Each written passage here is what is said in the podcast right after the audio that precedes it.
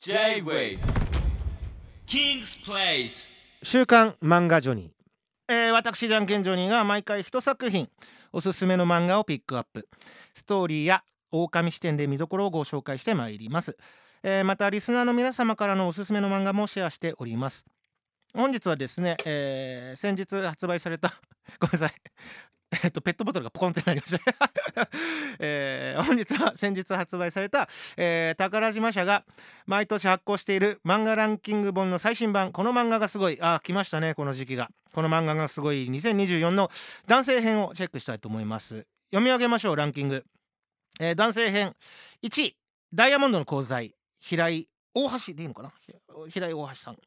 2位黄泉のつがい。荒川博夢先生、えー3位神田極楽町職人話。坂上明人先生、えー4位サンダースリー池田裕樹先生、えー5位あこれ俺読んだことあるわ。平和の国の島崎へ、えー浜田豪天作瀬下武史先生が、えー6位薄墨の果て岩宗春夫さん、えー7位廃売用紙水色、えー岡崎真理先生。はい。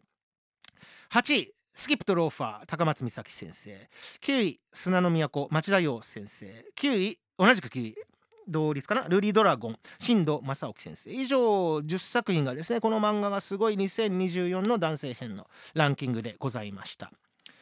ジャケさん読んだ作品気になる作品は、えー、と平和の国の島崎へ。これ読ませていただきましたね。はい。面白いですよめちゃくちゃ。平和な国の島崎えっとこな僕本当に触りしか読んでなくて殺し屋系の話だったんですけど、うん、殺し屋っていうか、まあ、工作員ですね。戦闘工作員、うん、ほあのそれこそファンの方にいただいたんですよ。で触りだけ読んであなんか面白そうだなみたいな感じで。はい。ねえもうなんといっても8位のスキップとローファー。入ってますね。嬉しい。うん。名作ですよ。本当にこう今年読んだ作品の中で一番心打たれたかな。はい。スキップとローファー。この作品もですね。気になるというかもうもう僕はもう大ファンです。はい。それではリスナーの皆様から送っていただいたおすすめの漫画を紹介しましょう。あら。初めて送っていただいた方が漫画のコーナーでも。ラジオネームおんちゃんさんから。立て続けにありがとうございます。ジャンケンさんこんばんは、えージャンケンさんに紹介したい漫画。映画化もした漫画、えーゼブラーマンの作者山田礼二先生の絶望に効く薬でございます。うん。全15巻で1話完結で読みやすいと思います、えー内容はさまざまな人生を歩んできた著名人やその道のプロに絶望が先立つ世の中に効く薬、まあ、要するに生き方を探して、えー作者がその道の方と、えー対談をして話を聞いたことを漫画にした内容となっております。音楽関係だと,、えー、と忌野清志郎さんオノ・ヨーコさんシーナ・アンド・ザ・ロケッツの鮎川さんスマッシュ代表の日高さんなど、えーや、えー、と映像ゲーム関係ならオリバー・ストーン監督や堀井雄二さん。へー。他にもスポーツ関係の方や、えー一般の方だと元グリーンピースジャパンの事務局長など約150人近くの方々の考え反省を聞いて絶望に効く薬を探していく作品でございますと10年ほど前に連載が終了してしまっておりましてえーすで、に亡くなられた方々もいらっしゃいますがその考え方生き方を見聞きできる貴重な体験もできますのでおすすめしたい一冊ですと。これは面白そうですね。いわゆる啓発系に近いと思うんですけどなんかね、うん、それこそ著名人の方々の生き方反省からヒントを得るなんかっていうのは面白そうですね。ラジオネームもんちゃんさんからいただきました。山田礼二先生の絶望に効く薬。はい。続きましてラジオネームペイコさんからのおすすめ、えーじゃんけんさんじゃんけんさんお疲れ様デフえー僕も漫画かなり好きなので何をおすすめしようかと考えて、えーアームズとこちら今回紹介する玄人のひとりごと。で悩んでたらアームズは前回紹介されたのでこちらをおすすめさせてください。作品は玄人のひとりごと。中島徹先生作風でございます。内容は、えー南バイアンという、えー、クロート雀士。まあ要するにめちゃめちゃ麻雀の上手いプロですね。えー、クロート雀士が、えー食通だと自分で思い込んで いろいろなことでマウントを取ろうとして失敗する 4ページくらいの漫画ですと、えー、麻雀好きのジョニーさんなら深夜テンションで見たら面白いはず。疲れた時に見て癒されてくださいということで。ああいいですね。俺ここういうこういうの好きですよ本当に。はい。プロの独り言中島徹先生のラジオネームペイコさんからいただきました、えー続きましてラジオネームマッタ・デーモンさんからのご紹介です。えー、あこれはもう名作ですね。完結しております。漫画作品「アジン」アジンでいいのか？アジンでいいのかな？アジンって俺言っちゃってるんですけど、はい、作者 作ごめんなさい。作者、えー、桜井我門先生ですね。全17巻完結済みで有名なのでご存知かもしれませんが好きなので紹介させてください。主人公長松圭。頭脳明晰な医者を志望する高校生、えー、友達と下校中だった永井圭は、えー、交通事故に遭い死亡するがなんとすぐに生き返った、えー、死なない人間であるアジンだと判明した永井は政府の人体実験を恐れ逃亡する、えそれから作中を通して、え最大の敵である元軍人でテロリストの佐藤という方のですね人の策策略によって政府に差し出された後救出されるが佐藤と衝突し、えー、一人でアジンなど気にされない田舎で逃亡生活を送る。しかし佐藤の国内でのテロ行為が止まらずやっと見つけた安息の地でも暮らせなくなり永井は政府の人間と協力し最強のアジン佐藤に立ち向かう。はい。これは実際めちゃめちゃあのあれ？映画化もされましたよね。確かね。はい。全17巻でテンポよく伏線が綺麗に回収され非常に読みやすい作品。この漫画の最も好きなところは粋なところです。なるほど。一つ粋なポイントを紹介させていただきます。作中で永井はアジンという超常的な能力を持っていながら僕らは死なないだけのただの人間だと口を酸っぱくして言っておりこれまで物語の中で散々佐藤とのアジン対アジンの戦いが、えー、繰り広げられてきたにもかかわらず最後の戦いではアジンとしてではなく人間対人間としての戦いになったのは非常に粋な展開でしたと。なるほど。素晴らしいですね。はい。